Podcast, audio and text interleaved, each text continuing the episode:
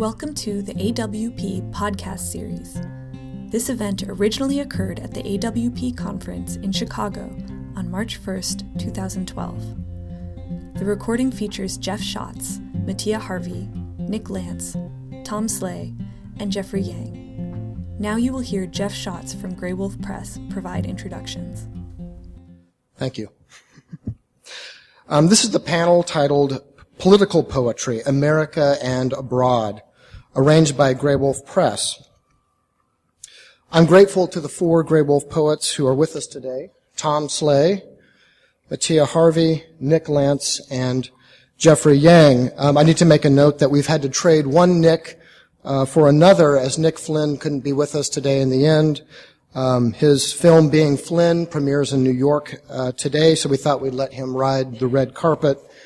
Um, but all the more appreciation for Nick Lantz for, for for being Nick Lantz. Uh, I'm Jeff Shotts, senior editor at Graywolf, um, where I've had the great fortune to work with these four writers on various works of poetry, translation, and criticism. Graywolf prides itself on a wide-ranging poetry list, one that I hope reflects much of the diversity and aesthetic differences and sensibilities available in contemporary literature. This is meant both to serve the wider art of poetry and to provide readers with access under one roof to a broad set of poetic experiences. Some of those experiences are political, surely. Though book after book, I feel increasingly uncertain about what a poem provides politically, what it means to write or to publish a political poem, let alone to read one silently to oneself or proclaim one from the soapbox. After all, the political spectrum in this country is broad, sometimes frighteningly so. And that fact is made especially apparent to us in an, in an election year like this one. Does contemporary poetry reflect that spectrum? Should contemporary poetry reflect that spectrum? I suspect that it can get close. And recall an election year 2004 Graywolf catalog that featured on facing pages a new book of critical essays by Dana Gioia at the time recently appointed by President George W. Bush as chairman of the National Endowment for the Arts, and on the other page, Claudia Rankine's Don't Let Me Be Lonely, a genre-defying book that in part observes the, observes the emotional and political numbness after September 11th and the subsequent so-called war on terror. It's unfair, perhaps, to juxtapose the two this way, as these books are not truly in opposition in the wider world, but it does remind us that politics, Political parties and political activism sometimes operate in red and blue, not only in elections, but also in the many directions the art of poetry might take. Certainly this was made evident in late December 2008 when we received the news that Graywolf poet Elizabeth Alexander was selected to write and deliver a poem for Barack Obama's presidential inauguration. An impossible task, of course made especially so by Alexander's conscious efforts to write a poem that wouldn't wear its politics overtly, and that could be heard and experienced at a single occasional reading to a number of listeners that poetry, frankly, isn't used to.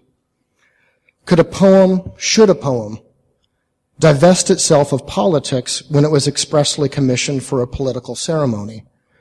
Of course, Alexander's poem is full of imagery of the broken being mended, and during that historic transition of administrations, we knew very well who had done the breaking and who was expected to do the mending. I was struck too by how the international community divides the political from the poetic this past fall as the Nobel Prize for Literature was announced, which is so often an annual occasion for embarrassment as so many American readers and yes, publishers upon hearing the announcement, struggle with pronouncing the winner's name, let alone to find the winner's work in English translation. Some even get downright caustic after the announcement and lament that somehow, again, Cormac McCarthy was overlooked by the European she-she aesthetes who seemingly choose activist politics over popular relevance. So I'm not sure why it should surprise me that upon the announcement that Swedish poet Tomas Tranströmer won the 2011 Nobel Prize, there was some reactionary commentary that boiled down to, as the Washington Post reported, and this is a direct quote, who and huh?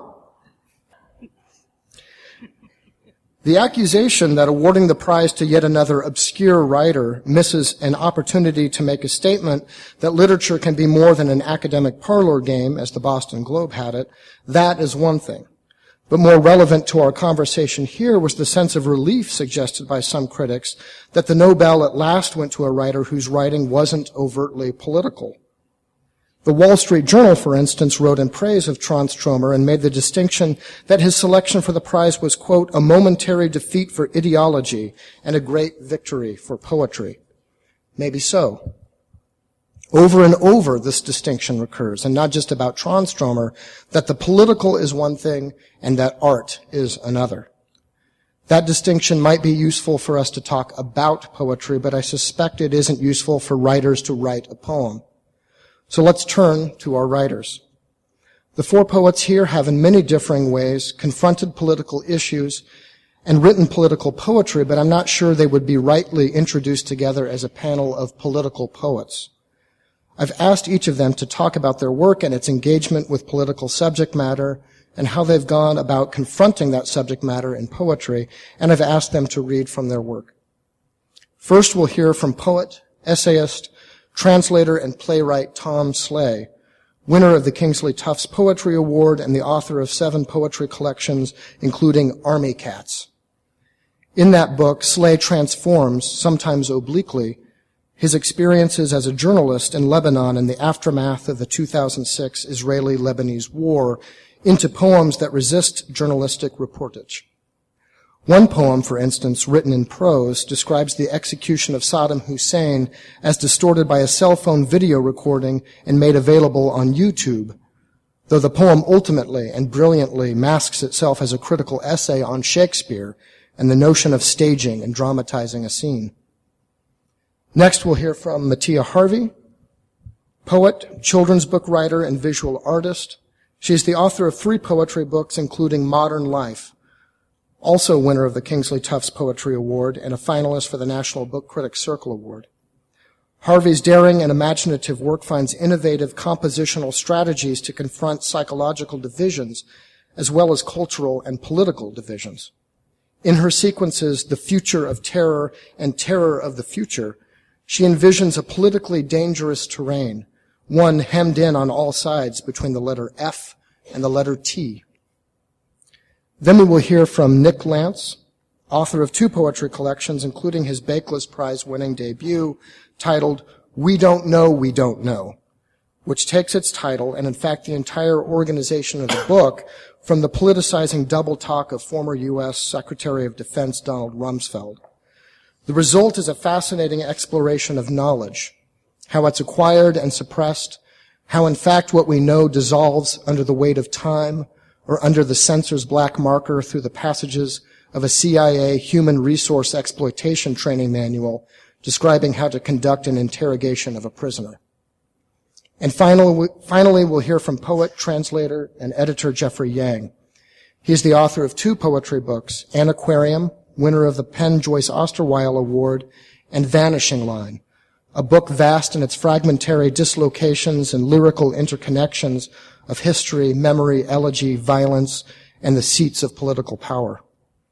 Yang's translation of the poetry of imprisoned Chinese writer and activist and 2010 Nobel Peace Prize winner Liu Xiaobo will appear from Graywolf later this spring in June 4th Elegies, a deeply moving series of annual remembrances of June 4th, 1989, the protests in Tiananmen Square. The book includes a new preface by His Holiness the Dalai Lama and it marks the first time this important work has been translated and made available to readers. After we hear from each poet, we hope to have some time for questions and answers and open conversation, both uh, among the panelists and, and with you all as well. Um, thanks again for being here. Thanks to the four of you. Tom Sleigh.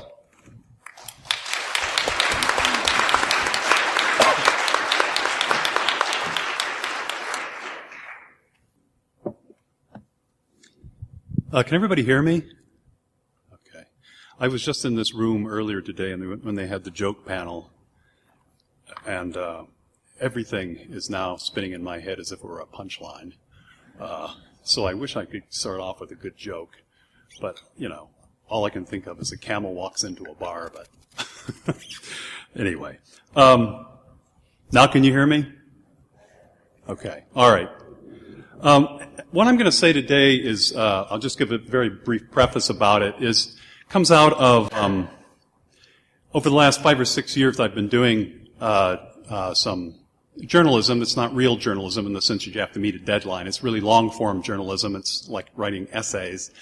And uh, the first piece that I did was about the situation of, as Jeff said, Palestinian refugees in the aftermath of the 2006 um, Israeli-Lebanese war. And then the second piece, which I've just finished, and both of these pieces are in um, Virginia Quarterly Review, that great, uh, wonderful uh, literary magazine, which uh, does some of the best, you know, political writing I've ever seen. Um, that that essay is about um, Somali refugees. Somali refugees in uh, as as as an urban phenomenon in Nairobi, um, and, and, the refugee camps up in uh, Dadaab in northern Kenya, and then also the internally displaced peoples camps in Mogadishu. Um, so where I've, I visited all three of those places. I've just got back from Mogadishu. I was there in October. Um, so I'll just read this and uh, maybe read a poem at the end and then pass it on to my uh, fellow poets. And thank you all for coming. In 2007, I went to Lebanon and Syria to write about Palestinian refugees in the aftermath of the 2006 Israeli-Lebanese war. I had to go to the south of Lebanon where most of the fighting had occurred to a town called Cana, the site supposedly of Jesus' first miracle, the wedding feast in which he turns water into wine. In the last two wars, a bomb dropped by the Israeli Defense Forces, whether by accident or design, killed civilians. My driver, a young man named Joseph, who was studying to be an engineering student, had been a rescue worker during the war, and so he was one of the first people to go into Cana to help the wounded and the dying. He took me from place to place in the town and told me all that he had seen, sometimes in gruesome detail. There was smoke and fire everywhere, and in a bombed out house, he saw a little girl buried up to her neck in rubble. He began to clear debris until he could grab her under the armpits, but when he lifted her up, he discovered that she'd been blown in half. As he told me this story, I could see that he was deeply disturbed. And so I said that he didn't have to keep telling me what had happened if it was too difficult. But he said to me with great firmness, no, I'll tell you what happened, but you must promise to tell my story. I'd never felt such a commission, and I tried to honor it as best I could in an essay called The Deeds.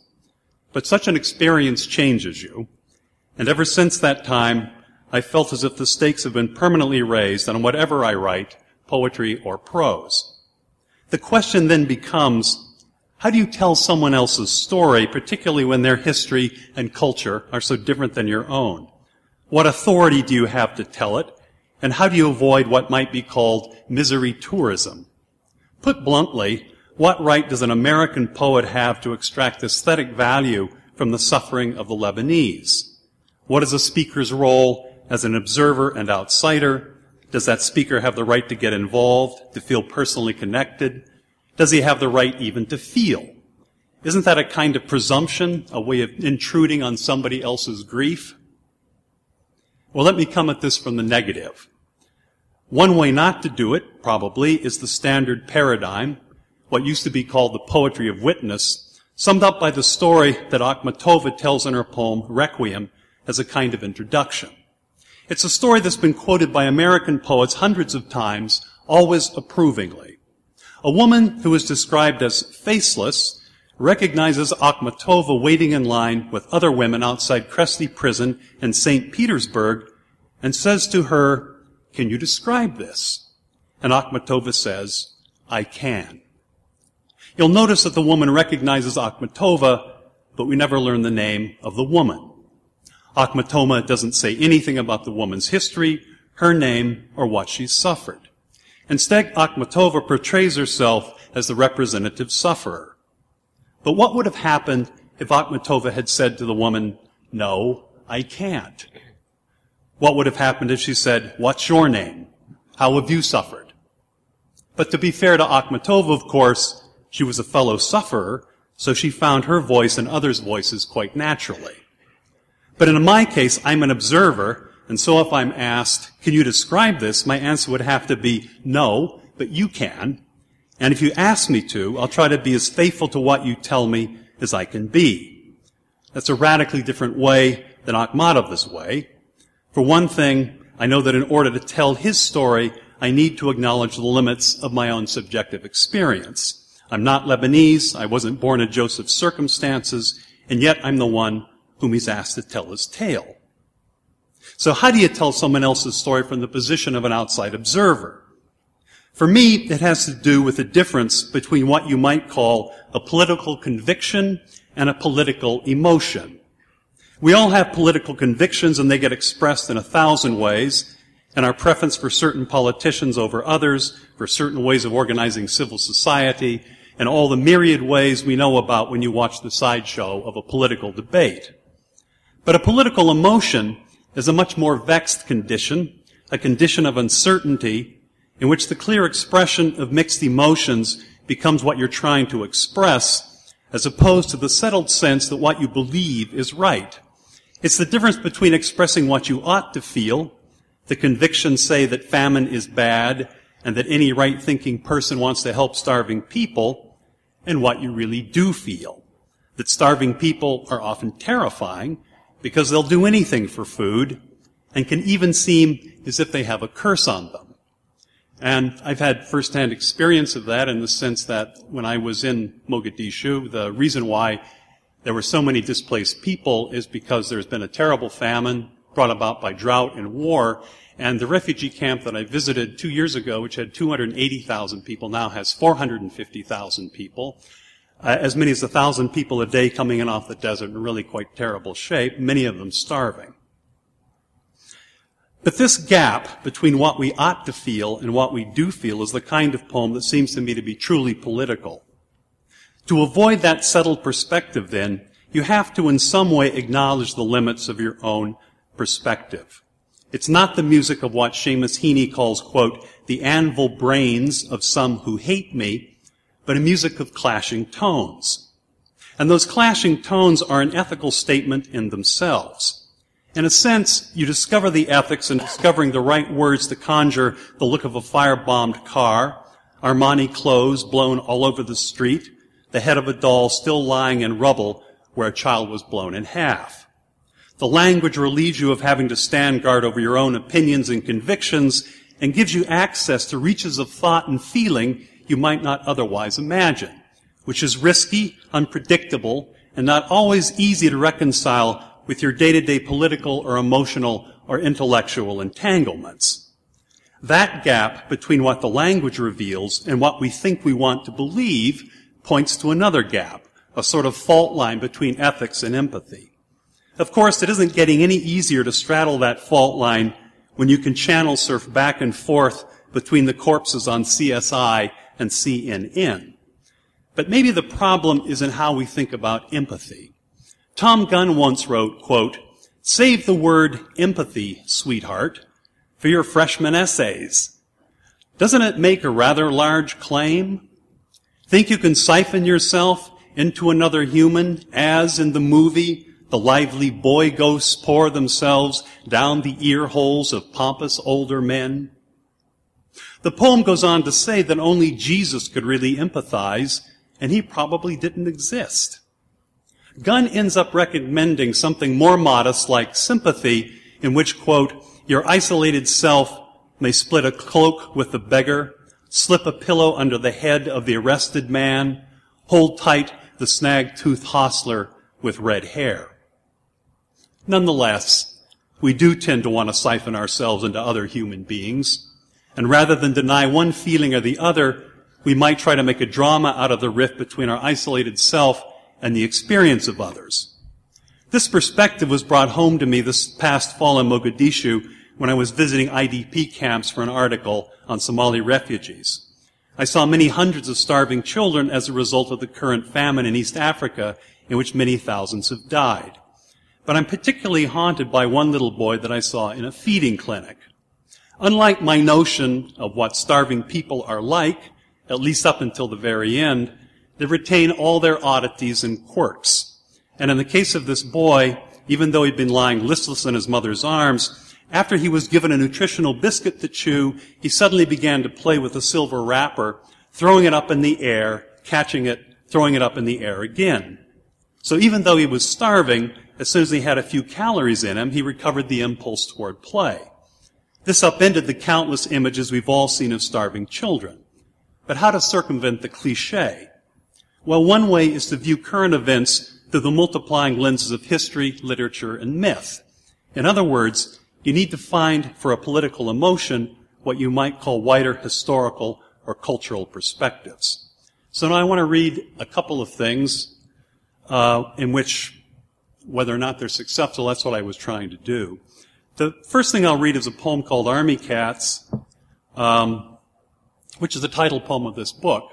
And this poem came about from, on my way to the south of Lebanon, I had to stop at a command post to get clearance to go further south. And as I walked into the command post, it was a very hot day. Um, everybody in the post was asleep, except for a sentry, and in front of me there was a, uh, sort of a, a yard with tanks, and then behind that yard there was a cemetery, a Christian cemetery, and then all the way past the cemetery there was the sea. And as I was walking toward the um, officer on duty, I saw all these shadows begin to move, uh, and I couldn't quite figure out what they were. And I thought, am I getting heat stroke or what? And it turned out that they were cats, hundreds and hundreds of cats. And so I decided, wow, I can't put that into an article, but the image haunted me, and so I tried to write a poem about it later. And in terms of this, trying to give a wider cultural perspective, uh, there's an Egyptian cat goddess named Bast, um, who during ancient Egyptian festivals there would be uh, uh, wild festivals. And then the last thing which occurred to me as I was writing the poem was that there was an ancient Roman uh, lawyer turned historian who wrote a series of uh, meditations on strategies, military strategies, and he had a whole section devoted to what he called barbarians. Army cats. One. Over by the cemetery, next to the CP, you could see them in wild cat mint going crazy. I watched them roll and wriggle, paw lick it, chew it, leap about, pink tongues stuck out, drooling. Cats in the tank squat shadows lounging, or sleeping curled up under gun turrets. Hundreds of them sniffing or licking long hind legs stuck into the air. Great six-toed brutes fixing you with a feral, slit-eyed stare. Everywhere, ears twitching, twitching as the armor plate expanding in the heat gave off piercing little pings. Cat invasion of the mind. Cat tribes running wild. And one big pregnant female comes racing through weeds to pounce between the paws of a marble dog crouching on a grave and sharpens her claws against his beard of moss before she goes all silky luxuriously squirming right under the dog's jaws and rolls over to expose her swollen belly. Picture her with gold hoop earrings and punked out nose ring like the cat goddess Bast, bronze kittens at her feet, the crowd drinking wildly, women lifting up their skirts as she floats down the Nile, a sistrum jangling in her paw. Then come back out of it and sniff her ointments Lady of flame, eye of Ra. Through the yard, the tanks come gunning, charioteers laughing, goggles smeared with dust and sun, scattering the toms slinking along the blast wall, holding back the waves from washing away white crosses on the graves.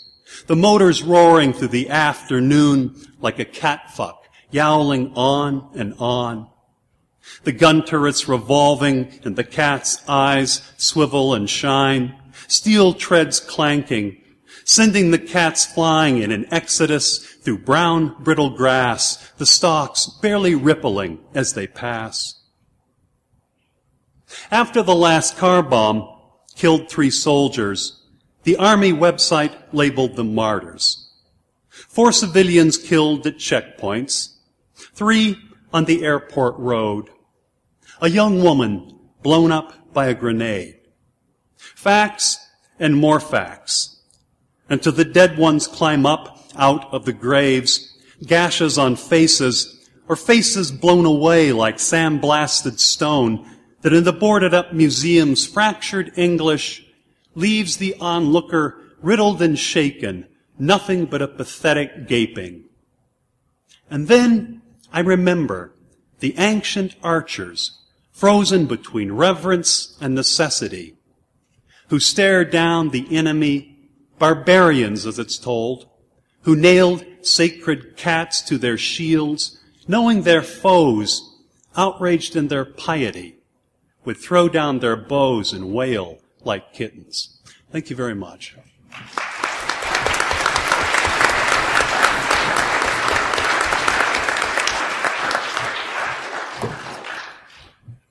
Thanks, Tom. Can you hear me as well? Okay. On September 11th, I took the subway to Spring Street in Soho. My husband and I were going to get coffee before work. As we got out of the subway, a group of people were all looking at something behind us, taking photos, pointing. We didn't turn around. Probably filming a movie, we said. Then a few blocks later, we saw another group of people and a television blaring from inside a deli, and we turned around and saw the two planes lodged in the World Trade Center. People were saying it must have been an accident, and how could it be an accident? And then the reporters began talking about the other airplanes. We were terrified and confused, and because we didn't know what to do, we kissed one another and went to work. As I walked up Spring Street, I stopped to look again at the towers, incredulous, uncomprehending, and that's when the first tower fell. This is not an image that I want to have in my brain, but it hasn't dimmed in the past years, and I doubt it will. Someone could write a poem directly about that day, but it wasn't and it isn't me.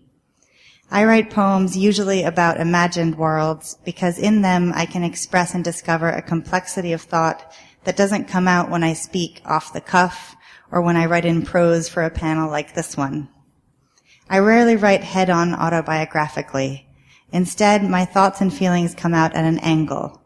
Anxieties about the writer's responsibility appear suddenly in a poem that started out as a dream image of a field of ham flowers. A poem lampooning class divisions sprouts from a title that I chose for its music, Minarets and Pinnacles. After 9-11, every morning for many years, the first thing I did was turn on the radio. I didn't want to walk unknowingly into another disaster. I heard the future of terror over and over on the radio and it got stuck in my head. A few years later, I typed that phrase into a blank Word document, but nothing happened. I didn't know what I wanted to say, but I knew that I wanted the phrase to mean something concrete as opposed to being an amorphous umbrella of dread. At the same time, I felt trapped by the phrase and I wanted something in the poem to reflect that.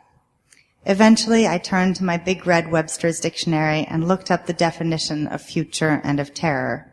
And with my fingers marking those two pages, I noticed how many words there were in the dictionary between them. On the spur of the moment, I decided to create a word list by writing down the words between future and terror that fell in the same place on the page as future. That first list included such words as gamma ray, heliotrope, itinerary, all words I loved but had never used before in a poem. An hour later, I had the words typed out and I felt ready to write. Stories were already swirling in the word list. Truly, that first poem seemed to write itself, which is something that I hate hearing because we all want that to happen more often than it does. But that one really sort of did. Um, this is the first poem. The Future of Terror 1. The Generalissimo's glance directed him to and fro. Geronimo, said the ubergoon we called God, and we were off to the races. Never mind that we could only grow gray things, that inspecting the horse's gums in the gymnasium predicted a jagged road ahead. We were tired of hard news. It helped to turn down our hearing aids. We could already all do impeccable imitations of the idiot, his insistent incisors working on a stake as he said, there's an intimacy to invasion. That much was true. When we got jaded about joyrides, we could always play games in the kitchen garden with the prisoners. Jump the gun, fine kettle of fish, and kick the kidney were our favorites.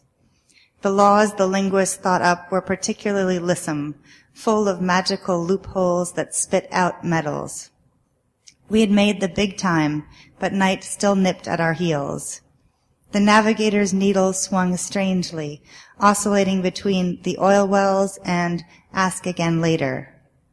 We tried to pull ourselves together by practicing quarterback sneaks along the pylons, but the race to the ravine was starting to feel as real as the RIPs and roses carved into rock. Suddenly, the sight of a school bag could send us scrambling. I realized that I was writing not about this world exactly, but a skewed version, a future apocalyptic twin. There were parallels to the situation we were and are in right now, and I was amazed at the way words like soldier and oil field kept popping up on my word lists. I was essentially writing in a modified abecedarian form, which is a poem that uses letters of the alphabet as the beginning of each successive line. But instead of doing that, I was using future and terror as my endpoints. These poems were angrier than any poems I'd ever written, sadder too, but there was a delight in connecting the dots between the delicious words that kept part of my brain busy and somehow allowed all my despair and rage to emerge. After writing a few of the Future of Terror poems, I realized that writing them was letting me access my simple terror of the future. To write those mirror image terror of the future poems, I went backwards through the dictionary. There isn't a name for this that I can find, backwards abecedarian or maybe decibarian. I started noticing differences between the two series. Going forwards, the story was more official. The characters, often soldiers, were stuck in systems they didn't understand. Going backwards, like playing a record backwards to find its secret message, I find I was writing now about civilians equally baffled. A new I and a you emerged as characters and became lovers and one of them dies. There wasn't any difference in the bewilderment felt by the civilians and soldiers, but they were divided from one another. So this is one from the Backward series. Terror of the Future, 9. The teacups tied to strings along the walkway stayed silent, had no warning songs to sing. We shook talc onto our taste buds and watched the skyrockets, starry-eyed, until night blacked them out like a giant malevolent sharpie. Scouts gathered in the square and surveyed the room for rent signs.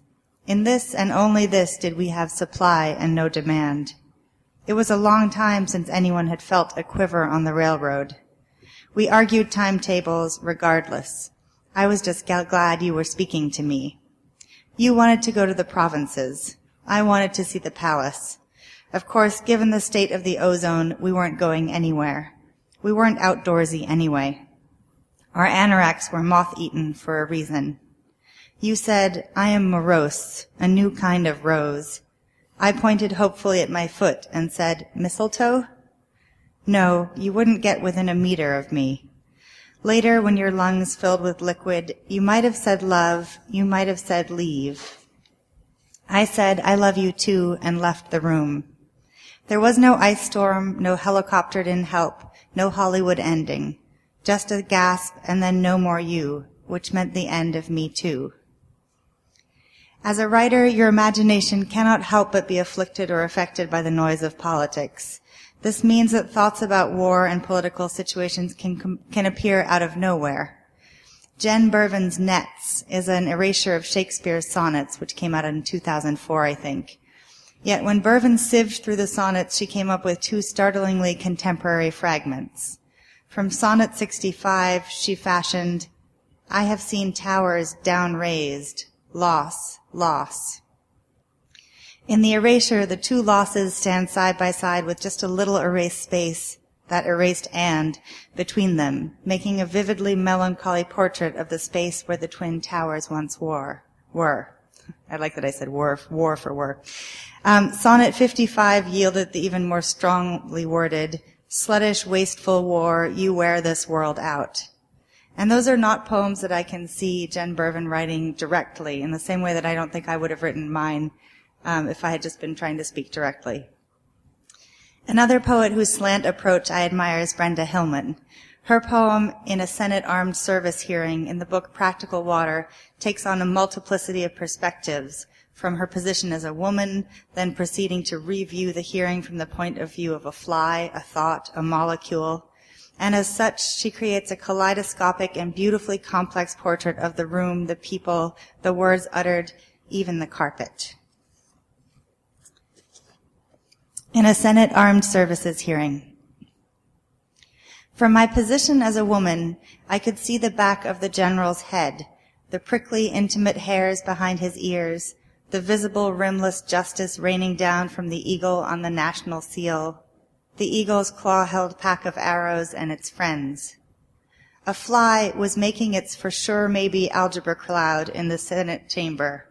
It fell to us to see how senators reshuffled papers, the pity of the staples, to sense when someone coughed after the about to be czar general said, I don't foresee a long role for our troops. There was a rose vibration in the rug. From its position on the table, the fly could then foresee the soon to be smashed goddess as in Babylon. More perception had to be, began to be. Filaments rose from the carpet as the general spoke. The senators were stuck. What were they thinking sitting there, as dutiful as lunch patrols in junior high? From my position as the fly, I could foresee as letters issued from their mouths like, General, I'd be interested to know some of the letters regretted that. Fibers in the carpet crouched. From the floor arose the sense the goddess Ishtar had come down to bring her astral light with a day wrinkled plan. From my position as a thought, I thought she might. She might come in to rain her tears on Senator Bayh and Senator Clinton, on Senator Warner in his papa tie and Senator Levin, on Senator Reid and Senator Hill, rain tears into their water glasses. Ishtar from Babylon they had not met before they smashed her country now or never. Then someone, Clinton I think it was, but it might have been Bayh, asked whether this confirmation will give breathing space for the new general to unoccupy. How do the dead breathe, Senator, from my position as a fly? And I forget who asked what isn't even in the same syntax of this language I'm trying to make no progress in asked how the army would unoccupy by north or south. A voice beside my insect ear said, these senators all have their lives, kids with stuff to do, folks with cancer, some secret shame in a quotidian, the thing in front always producing panic, just like yours, the voice went, just like your life. I tried to think if this was true, but was too weak from flying above this notebook to pity them. From my position as a molecule, I could foresee 12 Senate water glasses. Each bubble had an azure rim. The ovals on the senators' heads were just like them. The breath they used when saying A for American interests made the A stand still. It had a sunset clause. They tried to say safety, but the S withdrew. The S went underground. Would not be redeployed.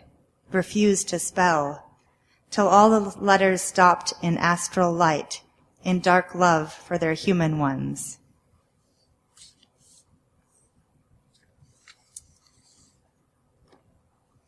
There are as many ways to write a political poem as there are to write any other kind of poem. You may invent a formal constraint that lets you express things you couldn't otherwise. You may find thoughts about the war embedded in a sonnet, or you may discover a new form of empathy writing from the perspective of a fly. Perhaps we write these poems, one pulse projected amongst a billion heartbeats, not only to be challenged and changed, but also to simply feel less alone. Thanks.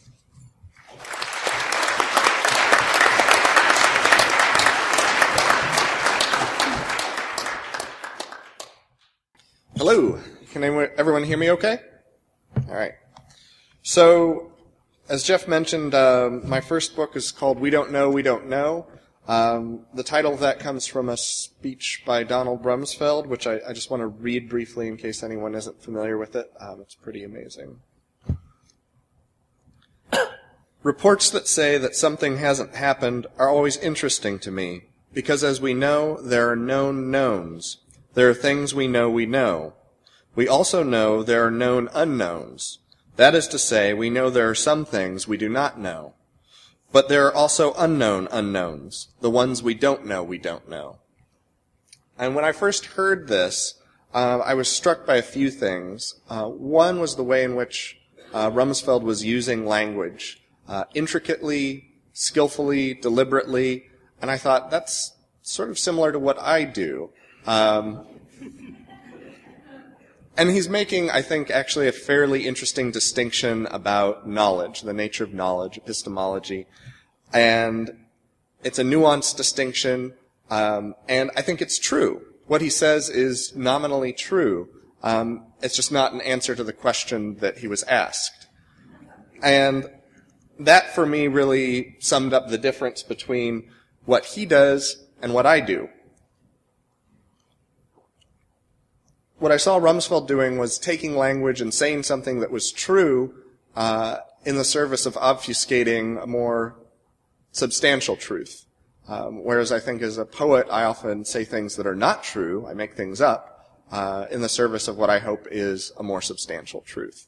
Uh, so I felt like Rumsfeld and I were engaged in something very similar, but I was highly displeased with the way he was using language. I felt that uh, he and others like him were corrupting language, and uh, a large part of this book is sort of me trying to reclaim language from its more political, rhetorical uses. Um, and so I don't know if that makes these political poems. I think on one level it has to because they're they're answering um, a political viewpoint. Uh, but my intent was really to wrest language from those uh, political arenas and turn it back towards something that was more purely narrative or purely artistic. Um, and I don't know if it, if it, can ever be fully divorced from uh, its political origins. But many of the poems in the book um, begin from uh, further quotes from Donald Rumsfeld, and they often take some bit of syntax or turn of phrase of his. Uh, he, he often spoke in tautologies and these wonderful circular sentences. Um, and so I would take some bit of uh, language of his, some phrase, and repurpose it for a poem. And so I want to start by reading one of those so you can sort of see what I was doing with that. Uh, the title of this poem is Too Many, Too Few. And the epigraph from Rumsfeld is this. There's another way to phrase that, and that is that the absence of evidence is not the evidence of absence. It is basically saying the same thing in a different way. Too many, too few. There are too many Finches, too few Darwins, too many Baroque Christs glooming from their gilt frames, too few clouds gawking rails of light. The wren doesn't stay behind to count each flake of snow filling her abandoned nest, which isn't to say she doesn't consider it during the taut respites between wing beats. I look out and I see too many people and too few, which is a different way of saying the same thing, which is a way of saying I'm tired of saying the same thing, which is a way of saying I find no evidence of change, which is a way of saying that even decline can be a kind of steadiness. The archipelago's isles bunch up in the distance, but this is a trick of perspective. The straits between are miles across, and whatever land we settle on is always windswept and wide. So as you can see, these poems that originated uh, in Rumsfeld's language don't really have anything directly to do um, with politics um, or with Rumsfeld or with the Bush administration.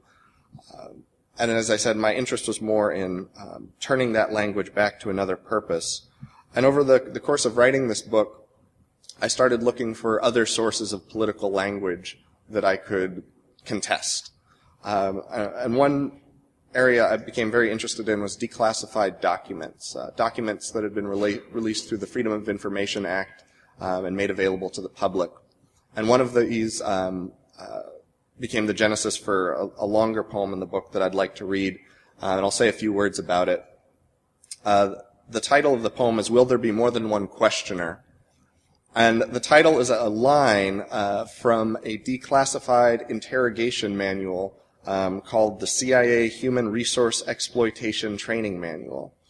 Um, so right away from the title, I knew just through its use of euphemism that this was going to be something fruitful for me um, as a poet, a bit of language that I could sort of pull back to my side. And there are a few interesting features of this manual. One is that even though it's a manual about uh, interrogation and perhaps even torture, it's uh, simultaneously very frank and very coy. Um, on one hand, it's full of mundane questions, uh, checklists for the interrogator. Um, one of the lines in the poem is actually taken directly from the checklist, and it asks the interrogator, "Will you provide refreshments during the interrogation?" Um, but in other ways, it's very evasive. Um, every time the word questioning appears, it appears in quotation marks. Um, and this is this was a classified document at the time, so I'm, I'm not quite sure who they thought they were fooling um, with the ironic quotation marks. But you can just imagine that, that every time I read the poem and say the word questioning or questioner, it appears in quotation marks. Another interesting formal aspect of um, the source material is that even though it's been released through the Freedom of Information Act, there are still parts of the manual that have been redacted, that have been whited out or blacked out or written over. And so, you know, we'll, we'll never know what these said originally, what these lines said originally. And that tied in with um, some of the larger issues of this book, um, which has to do with uh, the, the problems of knowledge that Rumsfeld brings up in the, the book Epigraph. The things we know we don't know, and the things we don't know we don't know, and the things we'll never know. Uh, so in in the poem, there are sections that are um, blacked out, and so when I read those, I'll just uh, pause when I arrive at them. Will there be more than one questioner? Will the cell window look out onto a hem of mountains, an alley of hard-packed dirt, a seam of razor wire? Will the questioning take place in the cell or at another location? In the location where the questioning will take place, have provisions been made for restraints? Will you know the crime of which he is accused before you begin the questioning? Have provisions been made for surveillance? Have provisions been made for refreshments? Will there be light? Will there be music? During the day, will all light be shut out? Will you read the name on his dossier before entering the cell? Before the questioning begins, will you offer tea scented with rose water? Will you take his hand in yours? Will you send for? After the first day of questioning, Will you sit on the breezy veranda and read the confiscated letters from his wife? Will it concern you that the, the, detention center has a veranda in the first place, that from the nearest road it looks like a rich man's estate, sprawl of tan buildings collared by a tender lawn? For this reason, will you give him your real name, even though to do so is forbidden? Will you have an unconscious man dragged past the open door at a predetermined time? Will you say, Excuse me, and then rise to shut the door? Will you re- remember that the anticipation of pain is worse than pain itself? Will his wife send the same letter to every embassy every week for months? What kind of music will be playing at night? Will the unconscious man be missing his nose? Will you ask questions you know are beyond his knowledge? Will you ask questions that have no answers? Will he say, No more for today, please? Will you listen? In the letters his wife sends, will she have left a blank space exactly the length of the words, Where are you? Will there be a window at all? Will you show him your pistol just once? Will you ask him what he did before the war?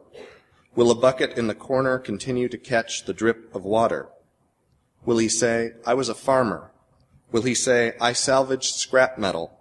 Will he say, I was a faith healer who traveled in a covered wagon? Will he say, I was a thief? Will he say, I was an interrogator? Will he say, I was a weaver? Will you admit you've never understood the mechanics of the loom, how the shuttle racks back and forth and a pattern emerges? Will he say, the loom has been more essential to the development of civilization than has the printing press or the cotton gin? Will he say, I was a scribe when the centurions crucified your God? Will you ask, How could you sit by and do nothing? Will he say, It was my job to record such things, not to intercede? Will you ask the stenographer to strike his last statement from the record? Will there be a stenographer? Will there be any record of what you've done, what you plan to do? After many weeks, during a lull in the questioning, will you speak of the first time your fingers grazed the inside of your wife's thigh? Will he nod and say, Yes, I remember too, the smell of my own wife's hair on my face in the morning? Will you ask him how he can remember anything? Will he admit that more than once he has tried drowning himself in that bucket of dripped down water? Will you say, I know, we watch you day and night? Will he ask, How could you sit by and do nothing? Will you say, We thought you were praying? Will you say, Even to witness an atrocity is a kind of courage? Will you say, The remedy is worse than the disease? Will you say, I misspoke, we see nothing? Will you say, Such things are not up to me? Will he say, After I failed, I had to wait ten years for the bucket to fill so I could try again? Will you say, it was a hundred years. Will he say, Will you ask, How are such wonders possible? Will he say, The shuttle of the loom whispers as it makes its pass over the threads? Will there be a translator? At night will you rub the bumpy skin of his passport between your fingers? Will you think of him while you eat dark honey smeared on dark bread in a cafe? Will you sign the order? Will you say, If it were up to me? The night before, will you keep him awake with unscripted questions? Will you ask, When you were a healer, would you heal anyone? When you were a scribe, what did you omit? When you were a thief, did you steal from yourself? Will he say, Questions in sufficient quantity are a kind of answer? Will you ask, like the drops falling into the bucket? And will he say, No, not like that at all.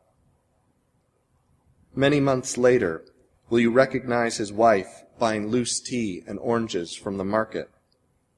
Will you take her picture from his dossier and carry it in your inside breast pocket? Will you have her followed? Will you sit in your car outside her house, which was once their house? Will the house be made of marble, sheets of corrugated tin, bones and hide?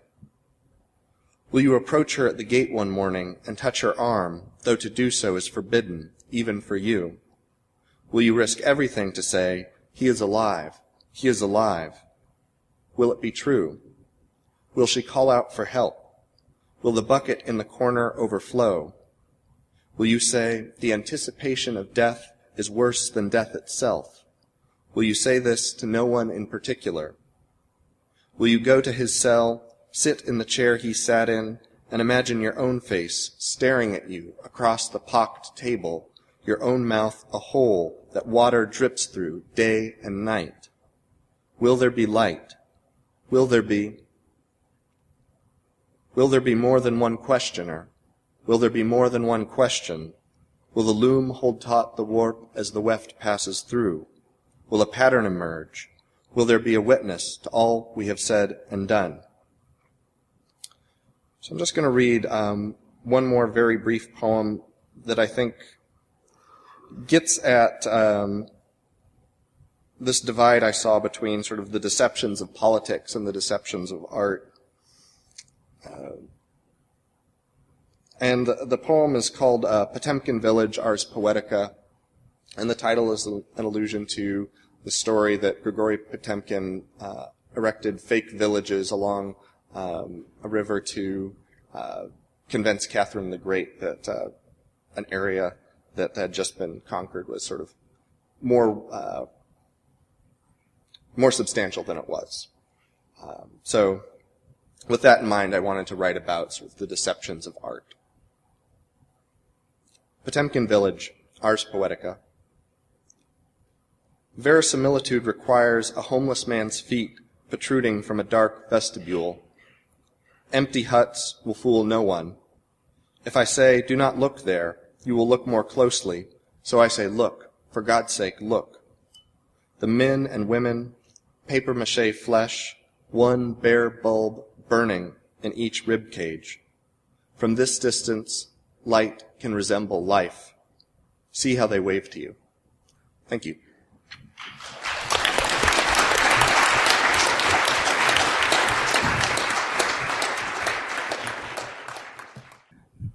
Hello. Okay. Um, so, like many, I was particularly shocked and saddened a couple weeks ago to hear that the journalist Anthony Shadid had died. A friend of mine, Gary Kamiya, wrote a little encomium to Shadid that put into words some of what many felt about his work and the enormous empathy he conveyed for ordinary people in the Middle East. And to Thom Gunn, I would argue for empathy.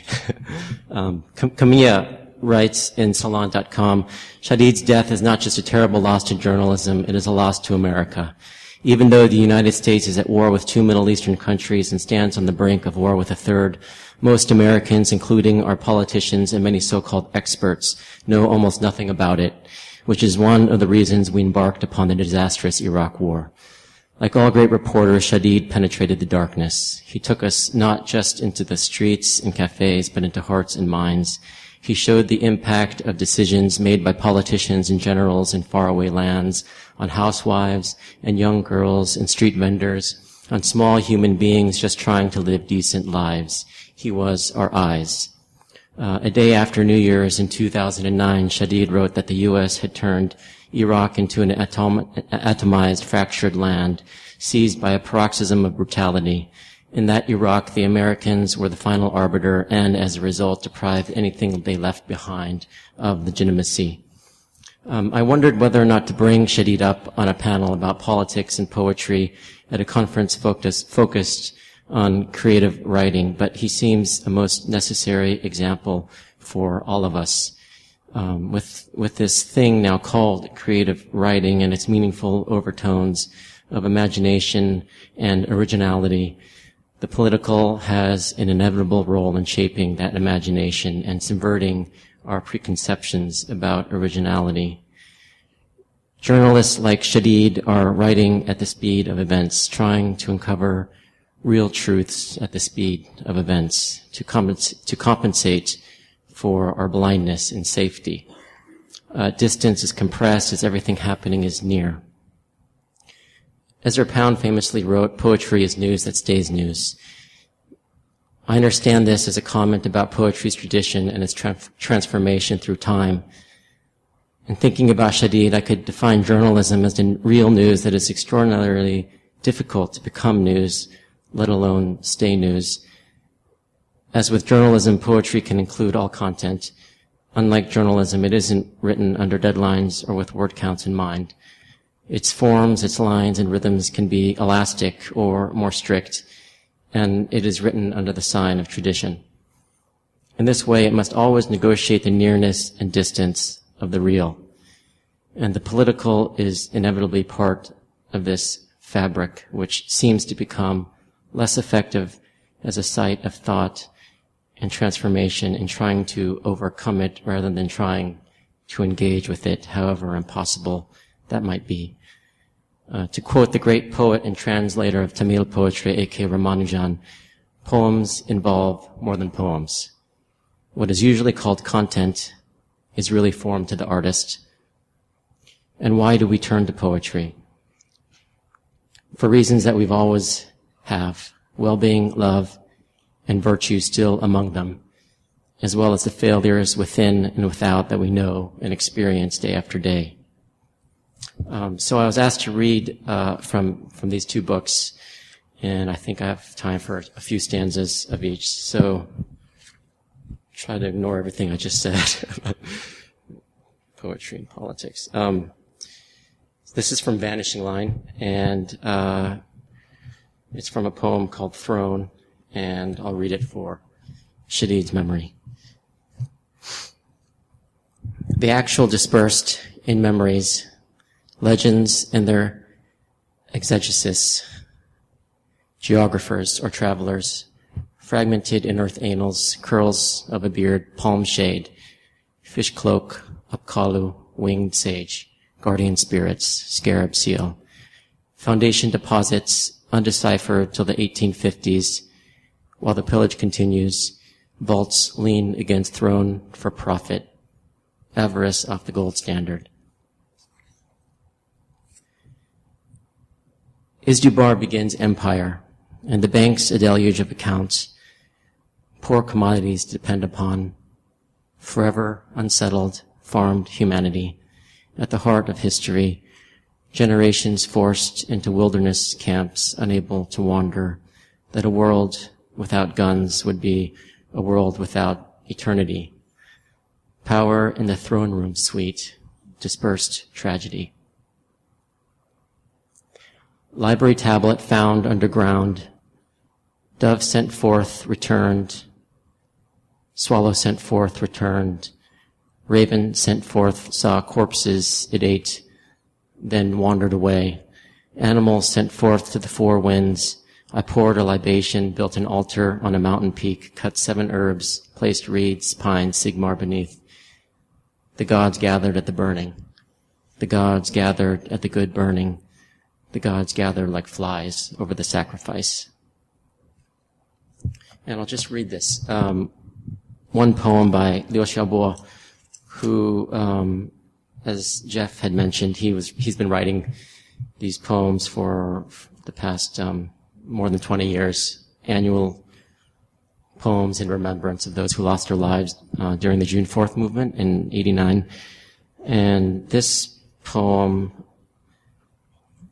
he wrote um, in the 10th, for the 10th anniversary when he was in a re-education camp, uh, a labor camp. Yeah, it's called Standing in the Curse of Time, and it's the first, it's the first poem of the series. Standing in the curse of time, that day seems so unfamiliar. Ten years ago, this day is dawn, a bloody garment, sun, calendar torn to shreds. All eyes stop at this single page. The world becomes a sorrowful, indignant gaze. Time cannot tolerate the blameless, dead who resist and shout until their throats turn to a dirt-filled hoarseness. Grasping the iron bars of the cell, this very moment. I must howl with tears. So afraid I am of the next moment, now grief without tears. To remember the innocent dead, calmly stick a bayonet into the eye's center and use the price of blindness to restore the brain's no brightness, that bone crushing, marrow sucking memory, which only by means of refusal can be perfectly expressed. Thanks.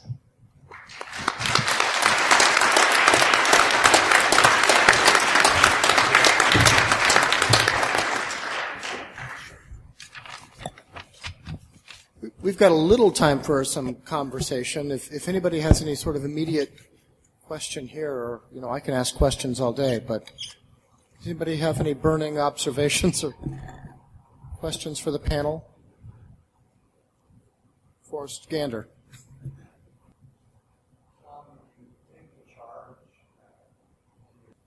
Yeah, yeah, yeah. Great question. The question is, let me see if I've got this right for us. Uh, when I have the intention of representing somebody else's story, does when I then when I try to write my own sort of uh, work, does does the intention change? Is that correct? Yeah. Okay. Um, well, it does uh, inevitably um, because, I mean, uh, just to be really very specific, um, for example, uh, when I was in um, uh, Mogadishu, I was uh, in a um, uh, armored vehicle wearing a flak jacket and a helmet, and the immediate image that came to my mind was how absurd and ridiculous I looked because I reminded myself of Michael Dukakis you know, when he lost the election and this silly helmet on and all the flak jacket and all the rest of that. So, but when I write the article, um, you know, I mean, I, I, put that in there, but there are other things that, for example, I can't put in there. Uh, for example, uh, there was a, a, certain newsman who will go unnamed who basically the only thing he could think about was how his collar looked under over his flak jacket and how his hair looked on camera and all the rest of that. Now, you know, on the one hand, it was a gesture of tact, and of course I wanted to put it in there because it was very, you know, funny and sort of shows you what media culture is about. But I, I can't do that. Do you know what I mean? It's because it would compromise the person who put me in that situation, and it would be tactless. And even though it makes a good, you know, uh, barroom story, you, you, I mean, I feel that there's a certain kind of limit that I have to observe about other people's um, jobs and about their confidentiality. And the confidentiality extends also to when you're doing lots of refugee interviews, which I've done hundreds of hours of them. And in fact, um, there are certain details which you cannot release. Um, this is kind of this pro forma stuff. You know, it's UNHCR regulations. They don't want you releasing names, for example, because then if they get back, then you know people can end up killed and all kinds of terrible things. So, you know, but with my own work, obviously, I don't have those kinds of um, uh, strictures. But the, the stricture that does hold over from journalism for me is, is, is the desire not to bend facts. To try in some way to accommodate facts as closely as I can, but while trying to enrich the texture of things by bringing in other, other elements. And I, I think you said you wanted to get off the subject. And, and, that often is what happens for me. If I'm going to write something successful, the more I try to stick to the subject, the worse it gets. the more earnest it becomes you know, and in the way, you know, the more it turns into political conviction as opposed to something that has a kind of oddity and wildness of its own.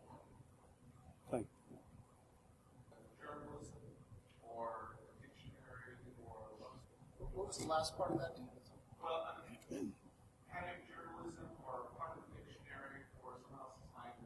So the question is whether having some kind of intermediary thing like the dictionary or journalism whether that um, is a scaffolding that's more useful with political poetry or if it's used in general by all of us.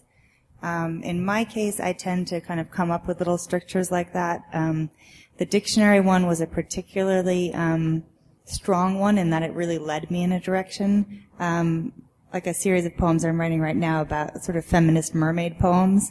Um, the first one was just called The Straightforward Mermaid, and then I thought after that I needed, I didn't want to write every kind of mermaid, so I made a rule for myself that the word before mermaid had to end in a D or a T.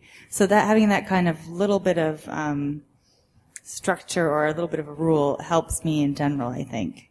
Um, but it was really necessary. I never would have written these poems without it.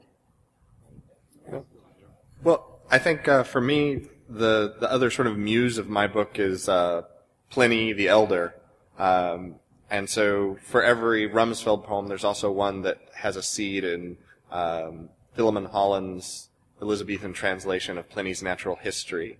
Um, so for me, it's it's more of a a generative principle for writing poems in general that I often find I need some seed of idea or language or syntax to build a poem around. Um, I'm, I'm very bad about thinking, just thinking things up out of thin air. So um, it, it, has more of a practical use for me, and in this case, they just happen to be instances of political language that I was drawing from, which steered it, I think, in that direction.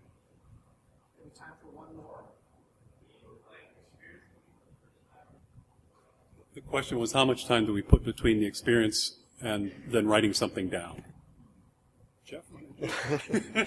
Your turn. It's my turn. Um, I don't. I, I don't. Uh, for uh, at least for me, I mean, I don't. I don't think uh, there's a, a, hard and fast rule to how much time passes between something. I mean, I think. Um, if is is there something in particular you were you were thinking about with that question, or? Oh, I see. So, sort of, sort of how, how raw something is versus right. something that is sort of mitigated by art. Yeah. No, I think that's yeah. I, mean, I, I, I always find, I mean, uh, um, jotting things down uh, immediately with with uh, you know uh, thoughts and emotions. I always, at least for me, uh, that's something that I'm that I'm always doing, and and and and then seeing what that turns into uh, slowly. But I mean, I don't. Um, I, I don't see like the I think it depends so much on what you're writing about and what uh, you're you're you're approaching, what what exactly it is. Because I, I, think, you know, you could argue for a, a, a, being dispassionate or being completely, you know, um, uh, emotional about something. It really depending, but I, I, I think like for me, I'm always writing things down like immediately while it's fresh and while the emotions are, are, are raw and, and, and then, and then seeing what, what comes of that. Yeah. But someone else says. Yeah, I, I can speak to that a little too. Um, I think for me, the process of writing is also the process of thinking something through. So I, I don't have a lot of success with holding on to something in my head um, and having it just sort of percolate and develop in my head on its own. It's not until I sort of start trying out words, um, you know, trying words on it like uh, you'd sort of try on a pair of clothes that I. It's not until then that I really sort of see whether it will work as a poem. Um, so, I, but I, there are certainly examples of um, uh, stories and anecdotes in my work that, you know, kicked around from poem to poem, you know, five or six times before they found a place where I was actually able to work them out in language that I was satisfied with. But I think th- that nothing really happens to them for me until I start trying to apply language to the idea. Thanks everybody for coming. I think they're going to kick us out of here. Thanks, thanks to all four of you.